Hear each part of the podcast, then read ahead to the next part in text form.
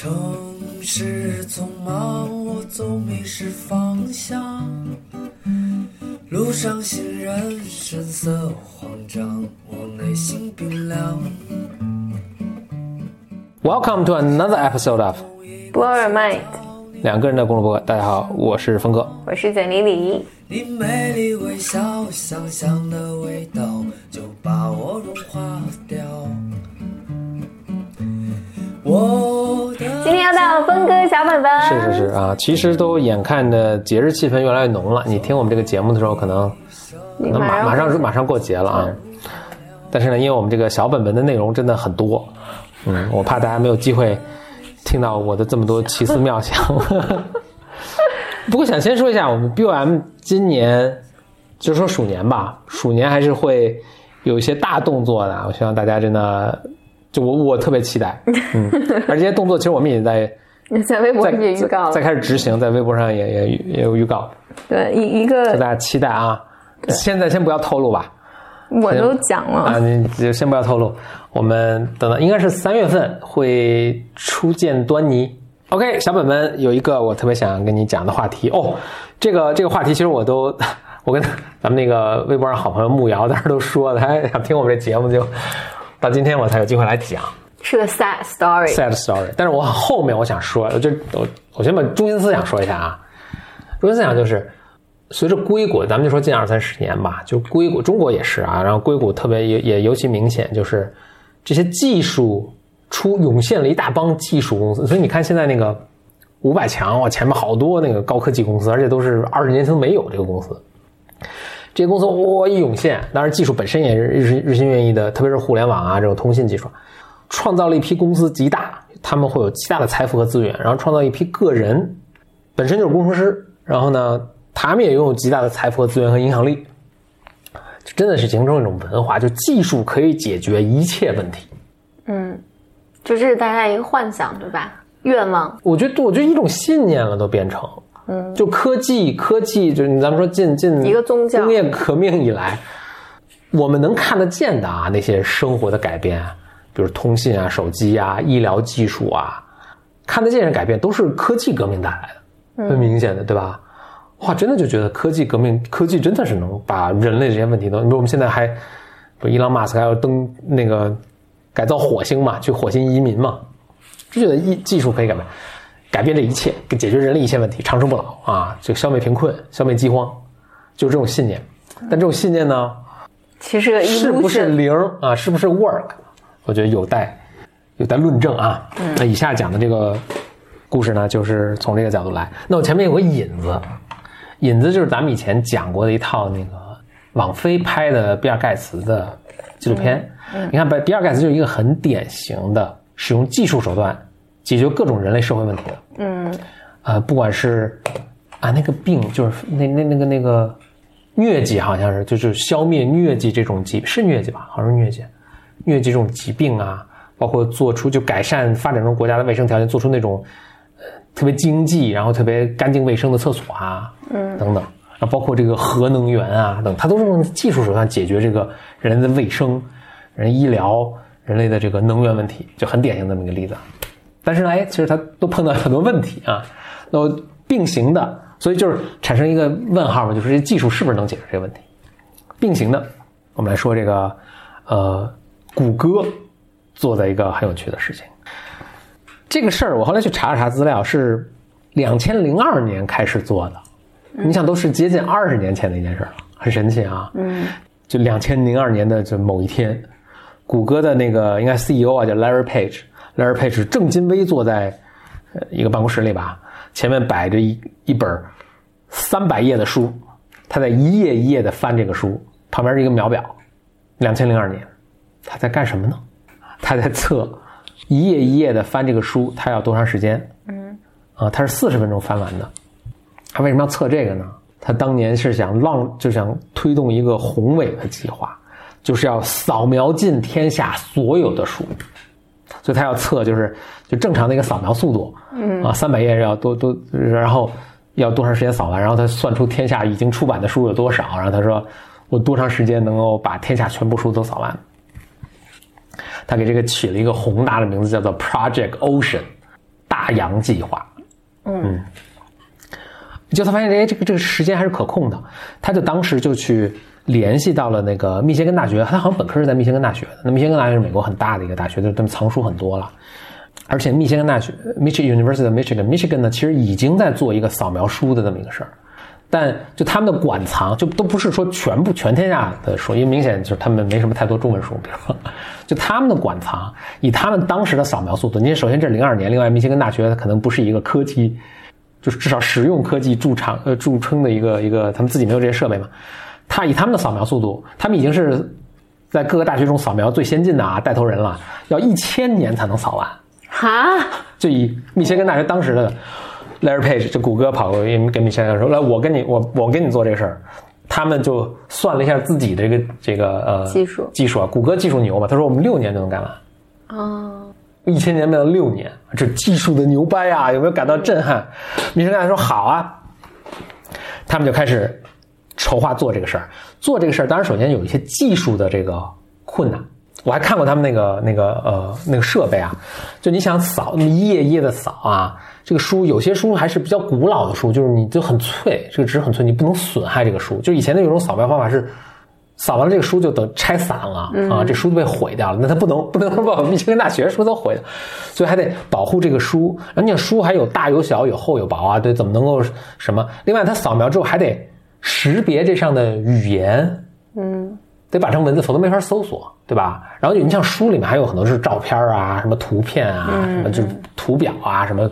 还有这种 table 啊，嗯，就列表，就这很复杂。但 Google 是我们能能干，他们就他们干这个，他们真的做了一个机器，能特别快的这个扫。到后来，我后来真的去看那个机器，我发现还挺吃惊的，就是扫描什么识别全是机器做的，翻页还是人哦，还是人翻的，就是我不知道现在的技术能不能达到，但是当时他们说就是就纸的这个，就只有人手能够敏锐到，就是能把这纸。翻过去，翻过去，速度很快而又不损伤这个，就机器，要不就很慢，要不就很容易给扯了。嗯啊，很容易，就是以前你看那个人工智能，他们就是人工智能很难的一件事，就是抓起一个鸡蛋。嗯，抓起个石头很简单，就使劲抓就完；抓起个鸡蛋很很难，就你得这个摩擦力能到正好把鸡蛋能拿起来，但你不能捏碎它。嗯，你看人是这个手势还是很神奇，但我估计现在。可能已经有这个技术，但是二十年前就就真的不行，所以是人一大堆人跟着翻，所以这个技术是一方面。另外，这个整个这个项目特别困难，是它还是一个很大的一个物流项目，因为密歇根不能说我这个一年大家就别借书了，什么，就是他得必须得晚上过去，呜把书全都装上卡车，呜呜送到那个谷歌在当地建的那个中心，呜呜扫完扫完，第二天你还得给拿运回来，嗯，然后你还得。keep track 哪些扫哪些没扫，对吧？哪些重复扫了什么的，就是这物流也很困难。但是谷歌说这我们技术能解决，他们也反正编了程序啊什么的，就开始弄这个。他们从零四年开始大规模做这个事儿，连续做了十年。真的啊？真的做了十年啊？做了十年，而且呢，我跟你说数据啊，谷歌投入四亿美金。哇塞！就当时这个事儿，就他们咱们内部讨论。就他们那搞财务的时候，我天，投入这么多钱，这没个响啊！你不为什么要做这个事儿？Larry Page 就是，这还是很有魄力。他说，我就想做这个事儿，也许真的看不着赚钱，但是就是人类宝贵的知识，我们就希望能够什么远在什么地方的人，他一搜都能搜到这些书。嗯嗯，这就是知识共享。你就是就是，我就我就要干这个事儿。他们扫了两千五百万本书。这些书呢，就后来就刚开始是密密歇根大学啊，后来他们就是进入他们这个扫书网络的，有密歇根大学、哈佛大学、斯坦福大学、牛津大学和纽约 New York Public Library，就纽约呃公立图书馆。纽约公立图书馆是很大很大的，就应该是可能美国最大的公立图书馆系统。就这些他们都参与，就是这也得到了很多这个学校、院校甚至体制内的这个支持。就来扫扫了两千五百万本书，然后到那个时候呢，他们也大概统计了，天下出版的书，我估计只是英文啊，只是英文，有一亿两千五百万本，就他扫了五分之一了。嗯，就这事儿真的是可做的。嗯，扫了五分之一了已经，而且就谷歌真是就一个子儿没挣啊，现在就胜利在望。然后这个他呃，先先说一下，他他们为了扫完，其实是为了把这个书就是共享给人类。不是不是啊。呃，因为确实有版权的问题。哎，这是很好的问题，其实也就是我下面下面要讲的。就谷歌刚开始呢，想就他们也在想说这个事儿就往后怎么办啊？就是到底怎么为人所用？他想的为人所用是这样，就是你可以搜索嘛，谷歌干搜索起家的，所以你想搜索一些关键词的时候，就是我能知道，哎，我能知道，比如这二十本书或者这五百本书里面有你要搜的这个关键词，我把这个关键词在书里出现的那个位置的，比如上下文，比如是前五百个字后五百个字，就这一一段儿展示给你，它叫 snippet，叫一个预览吧，就我只给你展示这一段儿。再往后怎么干，他也没想明白啊。那他想，我就给你展示这一段儿，那至少这个已经对人们有帮助了，嗯，对吧？有很大的帮助了，呃，而且它是免费提供的。谷歌想的很好，他就说，因为其实书啊，它是有一个，就知道在在呃美国这个系统中，英美这个系统，它有一个就是一本出版物的书，它有个叫 fair use 的一个就是你用百分之多少是？对，还是 OK。所以你看，你们教授经常会，比如印这个书的十页给你，反正它不能超过一定比例啊。那这个是你说版权范围内是允许的，所以谷歌就认为呢，它这个是属于这个 fair use 的这个情况的。嗯，以后他可能还有想法，就是你大概可以买这个书，或者怎么，这这个都还没到那个那地步呢啊。谷歌就说这样，结果这个事儿呢，被这些出版社，就是他干了十年，乔布斯干了十年，被出版社和这个作者知道了，大家一激动，就大家也可能也没想明白这个事儿，一激动，就是谷歌这是盗版我们的书，他就觉得他们觉得这不是 fair use，就起诉了谷歌了，嗯，就起诉我，你不能再干这，赶紧赶紧喊停。大家就双方打官司，打了一阵儿呢，这出版社和书商回过味儿来说，说哎，这可能也不是个坏事儿。对呀、这个帮助做宣传，就是没想明白这个事儿嘛，就是做宣传，而且呢，就谷歌它这个它这个其实主要受影响的是什么书啊？是那些就已经绝版了和很老，就是已经没版权了或者很老，或者是就因为新出的书本身都有什么电子版什么对吧？就已经可以你在 Kindle 上买，就那些很老孤版啊什么，就这种书是受影响的，而且这种书呢根本那以前就永远没有人知道它们的存在了。对你现在把谷歌这个弄上去呢，说不定还能卖，对吧？对，还能卖，而且确确实是帮助到啊人、对人们嘛，而且就是看到了，很多作者其实说实在卖，是他写了一个很很犄角旮旯的书，很生僻的书，他可能真的卖不了多少钱，但是他真的是希望有人能读到的，他说还是希望有人能读这个书，否则我这书就永远没有人知道，永远藏在哈佛图书馆的什么地下室第第八层的某一个，就根本就不会再有人知道，所以他们有点后悔，说这事怎么弄？但是这官司已经打起来了，就停不下来。一来二去，但是这个，因为他们也后悔，这这就这这个就有这个事情就有达成一个一致的妥协的契机吧，至少是。嗯嗯。所以他们一来二去搞了搞了两三年，最后那就是应该是谷歌跟出版社还有几方啊，我看看啊，这故事啊是有点那个什么啊，呃，就是你看这里面有几方啊，有有图书馆，有谷歌，有那个出版社，还有作者。OK，你看这就四五方了啊，那每个人在其中都有利益，就是非常难以权衡，对吧？非常难以权衡。最终，终于大家也是起了回天之力啊，什么，最终达到了一个大家觉得，哎，也许这个事儿可以了了。啊，可以可可以可以同意了。他们搞了什么一个事？搞了这么一个事情，是首先罚款谷歌，谁让你先干了这事儿？罚款了呢一亿两千五百万美金。天，谷歌说：“OK，我认了，我认了。”但是呢，在这在这前提之下，呃，这一两千五万是给那些什么作者啊什么的，就是说啊，不好意思，扫描你的书啊，我赔你点钱啊，或者出版社赔你点钱啊，还所以每人分了点钱，大家知道这个 先满足了。谷歌真是很不容，你觉得有没有感觉它不容易？嗯，然后再往下呢，他们是说 OK，我们继续扫，把这书全扫完。谷歌由谷歌牵头来建造这个系统，这个系统呢也提供给图书馆啊，包括这些呃公共图书馆啊、大学图书馆啊等等，就是我们大家都可以免费查我。呃不不是我能够呃是免费还是一个比较低的费用，就你能 subscribe，就跟他们现在 subscribe 那些文献、就论文系统一样，就你能 subscribe 这些翅膀一样对，所以你们这些用户呢，比如说我在哈佛大学做研究，我能搜天下的书，对吧？嗯嗯。然后然后我能够，你只要 subscribe，就你配你你付这个会员费呢，你能看到整本的书啊、啊，对吧？图书馆跟大学呢很开心，这样他们就等于他们的馆藏更更多了啊！我这个我的研究人员他们能够看到全天下的书，他们呃很满意。谷歌呢也满意，就谷歌现在花了很多钱，但是他说，哎，你们以后付费使用这个呢，我可能还有机会把这个钱赚回来啊。作者也很满意，就是他谷歌赚收的这个钱，他也会分一部分给这些作者啊，而且作者呢，就是我以前写的一些生僻的书，可能终于有机会能有人读到，哦，大家都同意，OK，大家都同意。这个事情主要正往前推动呢，应该是美国的这个政府介入了。政府不爽，首先也是很多其他，就是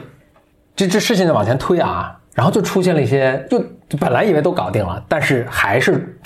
出现了反对的声音啊，有几个反对的声音了，一个是其他大科技公司不干了，他说：“哎，谷歌搞这个，那他以后会不会就他成 monopoly，就是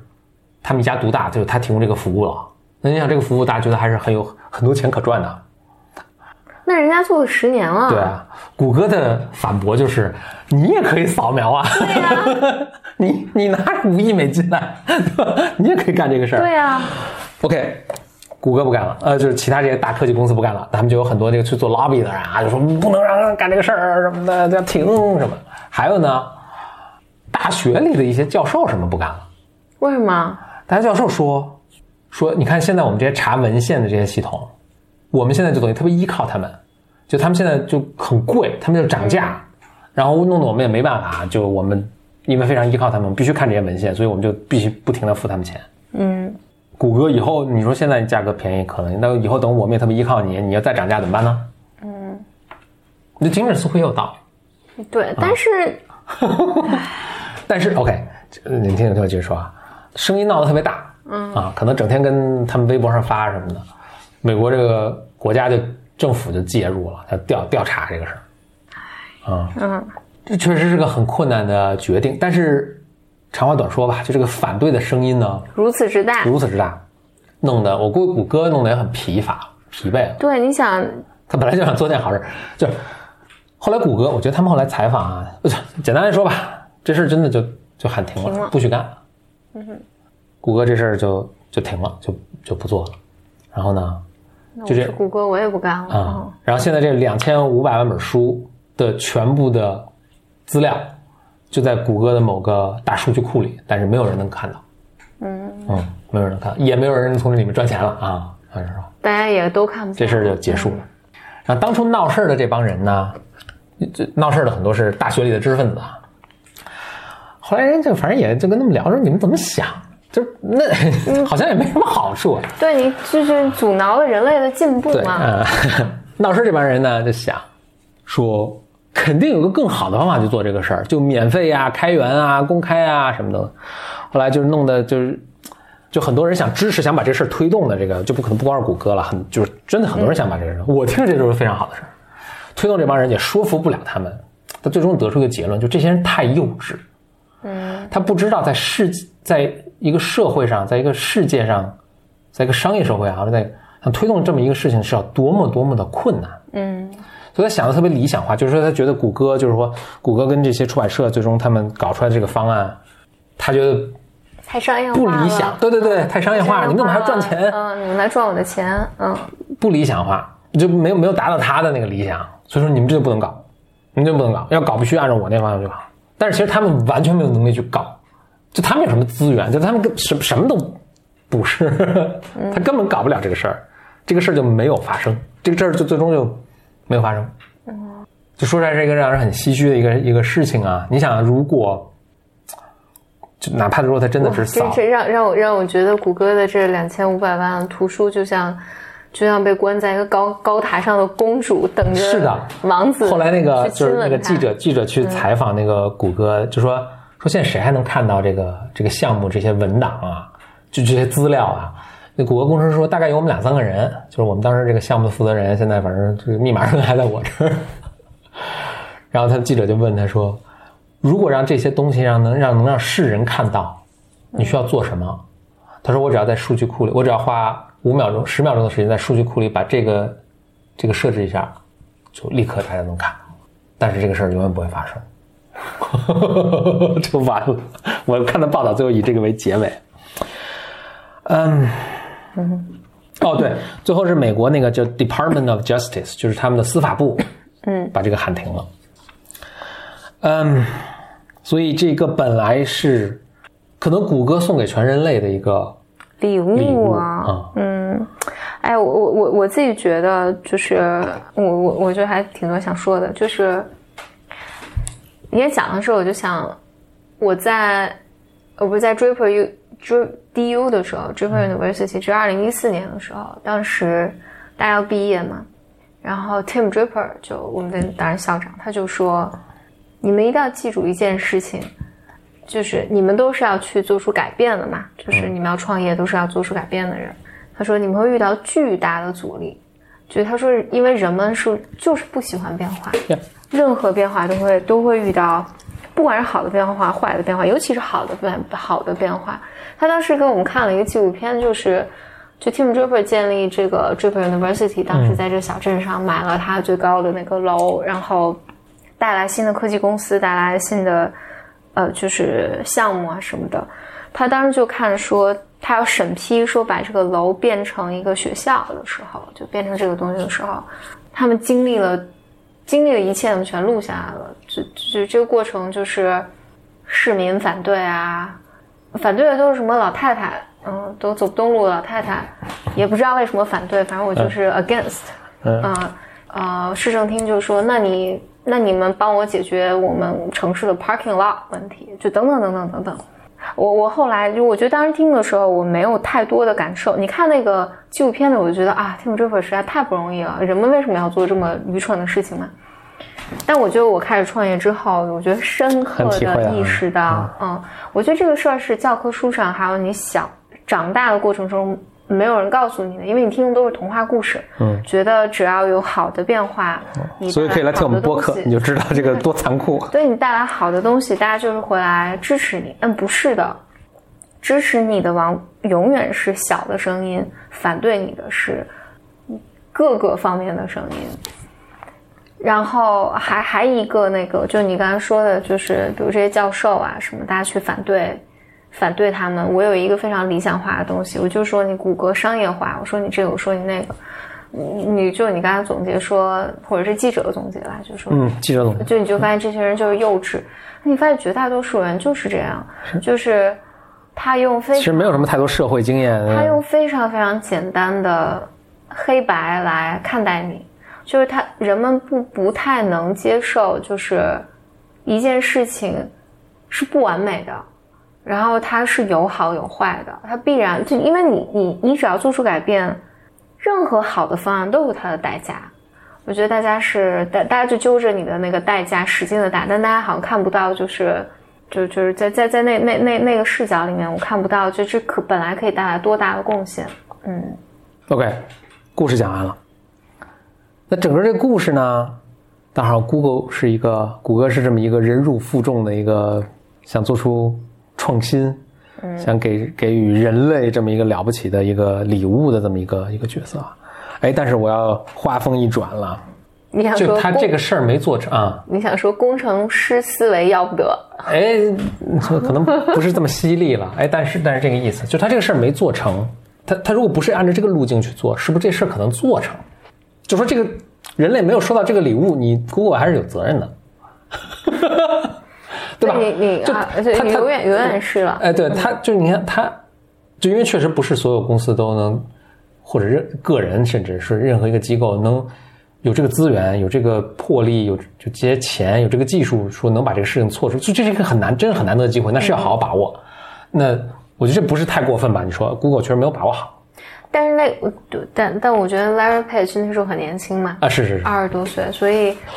我不是任何说 criticize，真的是这个事儿完全没有任何需要 criticize。我们只我只是说我们反就是 Larry Page 思和谷歌做的非常了不起，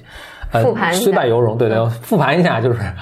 如果 Larry Page 哪天又想再重做这个事儿，我们是不是有别的方法走？或者换一个人想重做这个事儿，是不是有别的方法？就但是只有比尔盖茨能做。就他后面，你想 他整天做，就不是我先做，我先扫了，扫了之后我再输入都扫描完了，我再跟你们商量，对吧？这后面也是有一种高傲在里面。我我觉得这个就是年轻幼稚，就是我我刚才说的那种二十多岁或三十多岁，就是你很年轻的时候，你认为我这件事情是正确的，它是好的，然后我技术能解决，这就这个事情就是应该就人类社会就应该往这个方向发展，但它不是的，对，嗯你看我前面说，他说哎做这事儿很难，他说有这个扫描这个书特别难，我做这个物流特别难，嗯，对吧？我都有办法去解决，用科技的方法去解决，我用钱去解决。但其实最难的是人心，啊、嗯这个社会的阻力，嗯这个是最最最最最难的事情。其实其他就说在其他那些都能钱能拿钱解决的都都不是太大的事儿，嗯，人心最难。我回到说那个比尔盖茨，呃，他想做干净的抽水马桶，在那个非洲那些国家，他费了好大劲，然后到现在还是层层困难。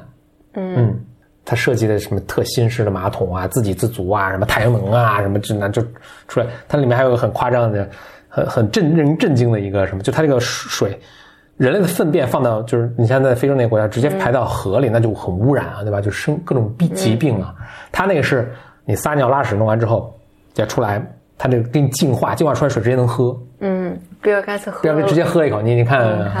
真的很震惊。但你想回来，就是这个都一切都很了不起啊！一想，但你想回来，就是抽水马桶这个事儿，人类早就解决了。嗯你都不说什么国家，就你说新加坡五六十年代的时候也是非常落后的。我我猜当时的抽水马桶在他们肯定是没有没有普及。嗯新加坡用了十年二十年时间普及了，不仅普及了，你看人家现在 过的什么样的生活？嗯 就是举这个例子，就是这个明显不是个技术问题。嗯，不是说你这个马桶我比现在做的便宜对，不价格是。一半儿。嗯，不是技术，不是经济，哦，人的问题，嗯。啊，那那个这个这个什么这个这个黄热病啊，还是这个疟疾，那更是了，那这都是在世界绝大部分范围内都早都灭绝的疾病了，嗯，这疫苗啊什么我们早都有了，这不是一个不是一个技术能解决的问题，嗯。啊，所以这还回到比尔盖茨这个纪录片啊，所以我以后来以这个思路再去，所以所以这样先总结一下，谷歌虽败犹荣，但是呢，我觉得还是犯了战略 战略性的对革命幼稚主义啊，犯了战略性的错误。最大的问题不是那些，就换句话说，如果今天突然明天出版社什么大家都同意说，哎，扫书真是件很了不起的事儿，大家一起干吧，人有个五年这事儿干完了。嗯回到比尔盖茨这个啊，我以这个有了这个视角之后，再回看比尔盖茨的纪录片，我有一个不同的感受。我觉得比尔盖比尔盖茨已经岁数不小了，六七十了呀。我觉得比尔盖茨是到这个年龄之后，他 gets 他知道这些问题不是个技术问题，不只是技术问题，不只是技术，或者技术其实是小问题，嗯有大问题，或者技术问题他知道怎么解决。其实，就看这个纪录片的时候，我觉得比尔盖茨是一个很大的一盘棋。他他这个纪录片分三集啊，头两集一个是干净厕所，一个是这个消除疟疾疾病，第三个是讲核能源。他在投资做一种新型的核电站，这个是特别清洁、绝对安全。他想在美国去推行这些东西，然后呢，这个解决了解决了这个呃石油、天然气啊这些焚烧的问题啊，解决全球变暖的问题啊，而且能源一便宜下来，很多事情都可以做，就这就特别重要的一个问题。这个是他真的想推动的，嗯但他想推动这个事儿，就技术已经解决了，没有问题了。但是民意和政府的意愿，美国政府啊，很难。嗯所以他想的是什么？他就想的是，我这我都是几下都猜啊，或者我从结果来看啊，我觉得是拍这个纪录片儿。哎，你想他拍这个纪录片儿，他其实比尔盖茨是不是一个特别爱出风头的人？而且他时间很宝贵，你看岁数那么大，他真是活一天我就要干一天的事儿。但他配合跟网飞去拍这个纪录片，我觉得他就是要宣传他这个想法，并且他先先拿前面两个做铺垫。你看我是什么样一个人，我在做怎么样一个事儿，头两个事儿绝对没有任何争议的。嗯谁看了都叫好。你比尔盖茨花那么多钱去做这个，最后一个事儿，我来跟大家讲一讲。嗯哎，真的啊，就是你看那个，就核电站这个事情，包括前一阵儿不是还有那个，就是把切尔诺贝利那事儿呢，重新拿出拍嘛，有这个让大家看着很恐怖啊什么。嗯所以核电站这个事情，从咱们就说一年前，这个这个纪录片是去年的，一年前变成一个。这是一个不可涉、没有没有机会的话题，不可涉及的话题，不会讨论，绝对不能，绝绝对不能做的。绝对不能说。尤其包括日本出那个事儿，都是大家这个记忆犹新。大众的这个意识就是在逐渐转变。当然，可能不见得是这纪录片这一个事儿啊，但大众的意识就是在逐渐转变。现在成为一个被提上议题的一个一个事情，就包括你看美国这可能下一轮竞选又出来，就很多人其实都在说这个事儿，就对从核修核电站从一个就绝对没有讨论余地的一个事，到变成现在大家很开放，说我们可以来讨论这个事情。嗯嗯，那我觉得，就我觉得比尔盖茨 gets it，他是在下很大一局棋，他要用这些拍纪录片艺术啊，艺术的手段，文学艺术的这个方法，去最终改变大家的认识、看法、偏见、移风易俗啊等等。嗯，所以就最终啊，我觉得是然后，他才来推，所以可能真的只只有你年纪大了一定程度，哦，对对对，你得六十岁。以后才能 get 真。的有足够多的智慧，嗯，然后你有有资源，有有能力，所以，因为因为这个博峰之前就跟我讲过嘛，那个比尔盖茨那个纪录片，我其实就看了前两天，没看第三最最最关键一集你没看？对，然后，然后我我觉得这个好像就 make sense，就是你当你这么说，因为我我觉得好像好好像比尔盖茨确实不是个出风头的人，也不是一个要去，比如说我年纪大了，我会好老人了，然后我要那个什么拍拍一个纪录片来歌颂我，就显然他不是这么个人，然后。他就是要把这个事儿做成。对，所以，所以我你你这么说完，我觉得这是说得通的。就是第一个讲的是呃厕所，第二个是、呃那个灭绝疾病灭，绝疾病，就是我我觉得他都让你觉得你你非常认同这个人，认同他的所有想法。然后他第三个讲一个非常有争议的东西，啊然后但这个时候你已经进入到他的，你真的是接受这个人了啊你真的 inside 他的 brain 了啊、你你你已经你已经进到他的脑袋里了，你跟着他去。对对，王王菲这个纪录片博得很多好感，然后同时在你不经意之间，你接受了这个核电的对啊，这个概念就是啊，嗯，比尔盖茨的转变，你就刚才说岁数的年年龄的问题，就是这个纪录片里面也说，然后确实也是这样，就是微软当时也是被也是被那个 Department of Justice，就是那个呃美国的司法部调查，因为他也是 monopoly 嘛，它也是一个垄断型的一个一个行业，所以当时还放了那时候比尔盖茨特别年轻，他就跟司法部打。嗯，后来他们在采访的，就包括还放出来他当时录像，呃，真的就是一个刚。特别刚，特别工程师，然后特别那个，就我就是对的，你们凭什么弄我什么的？比尔盖茨后来就在网飞这个纪录片在采访，就说我觉得当时就真的太年轻了，嗯。啊，就是是控制不了自己，嗯，就不知道去就硬碰硬来，你不知道你就就很多方法就可以把弄成这个事儿，然后伤害还更小。对，但但我我我觉得，因为我我自己觉得我自己也在这么个过程里面嘛，我觉得真的是是很多方法，但是但是我觉得你年轻的时候吧，我觉得我我现在也是，就你不知道，就你以为有很多事情是应该的，嗯，就你你幼稚嘛，嗯。所以你觉得有一个非常幼稚的这个公平的概念。对你，你觉得世界应该是公平的，然后这些我在做贡献，就大家就应该来支持我，你应该看到看到我好的地方，我就是对的，我没做错，你为什么？嗯而且我也真的是这个对你也有好处，对我来说对对对你完全无法理解，你为什么还要反对这个人？不光说我们把书弄出来，大家一起卖，赚钱不好吗？但、嗯但是、嗯但是社但是社会世界是有一套它的规则嗯的，而在这那那在那一套规则体系下，是不能通过数学工程师来描对述它是它是 make sense 的。你你啊！你搞心理的，你应该比较了解这个。你你就是要穿过很多很多的，就你你做这些事儿，就不管它是对的还是错的，对于这些人来讲就是错了，嗯，就不管是什么人就是错了，就是这是怎么讲？就是像你去西天取经，然后其实你取经之前，如来佛祖就告诉你说你要经历九九八十一难，你也不要问为什么，就是要有八十一难。就是我觉得人人在年轻人在上路的时候，是没有人告诉你这个的啊、你知道你要摔坑，但你没想到是这个八十一难，就是你没想到是比如说什么哪个菩萨身边那个小鬼下来来那个讹你，嗯，哪个什么什么，就你你你认为这个。你认为你去取经路上应该是迷路了，或者摔个摔个跤什么的，什么饿了什么的，不是的，是就是上面有八十一难，然后这八十一难你必须走。我觉得是年轻人特别幼稚的时候不知道这些，所以你你就觉得你就硬刚，你说哎我就是对的，嗯是对的，为什么不行？对你好，对我好，你所以年轻人要端正态度，而我还在我还在端正这个态度。嗯，OK，所以今天说了这么几点，一是，而硅谷有这么一种，我觉得这这这真正你说这个，我觉得真的不是硅谷，我觉得这是年轻人 OK，不谙世事。嗯，嗯反正就是，反正技术能解决很多问题啊。对他们说就，就技术能解决天下一切问题，但是呢，呃，真正的问题你看看 Google 不是技术这个 对 Google 的这个这个壮举啊，虽然这个最终最终失败，就可能技术不是不是真的不是拦路虎，不是最终影响你失败呃导致你失败的这个原因、嗯啊，而且你没料到，那他会你说没有都没想到这个点的时候，他会以一个非常让你没意没没没注意的时候，一一个抱拳出来把你打倒。嗯，呃，但是最后说比尔盖茨了不起，真是也岁数大了，最终最终 get it 对啊，加油！他给人类能他做这些想法一个个实现的，真的是解决能源问题，解决很多，呃就是非常了不起，加油！嗯，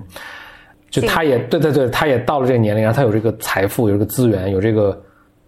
就可贵的是，视野啊对他有这个视野，他还有这个愿望，啊，然后有这个动力啊。对他还有这个智慧，我的妈呀，就是真的希望他长寿。长寿，对他最终就是他现在终于六十了，也具备这个智慧了，对吧？咱们中国什么七五十不惑，什么七十知天命什么的，就他也到了这个知天命，甚至过了知天命的年龄了，最终真的长寿，再活五十年，对他现在多少？六十多岁了。六十多啊，奔七这，就能做成很多很多事情，加油！行，那今天就讲这么一个事儿吧。行，最后跟 咱们小本本内容 消耗的很慢啊。对，最最后这这集我要跟木瑶 say hi。哦，对，哎，牧瑶那个就是这个事儿，我终于讲了啊，呃，找时间咱们俩一起来来录一期。好，那谢谢收听本期的 B Y M，Blur Mind。对我们节目感兴趣呢，呃，首先可以在微博上关注我和简历里啊，简历就是简历里，我是 B Y M Bro 风。另外，欢迎给我们来信，我们的邮箱，咱们这个节目的邮箱是 B Y M Club at outlook 点 com。祝大家春节快乐，鼠年快乐。嗯鼠年快乐，咱们下次节目再见，拜。拜拜。我的骄傲已不再重要，说一声你好，紧张不得了。你的脸上写满了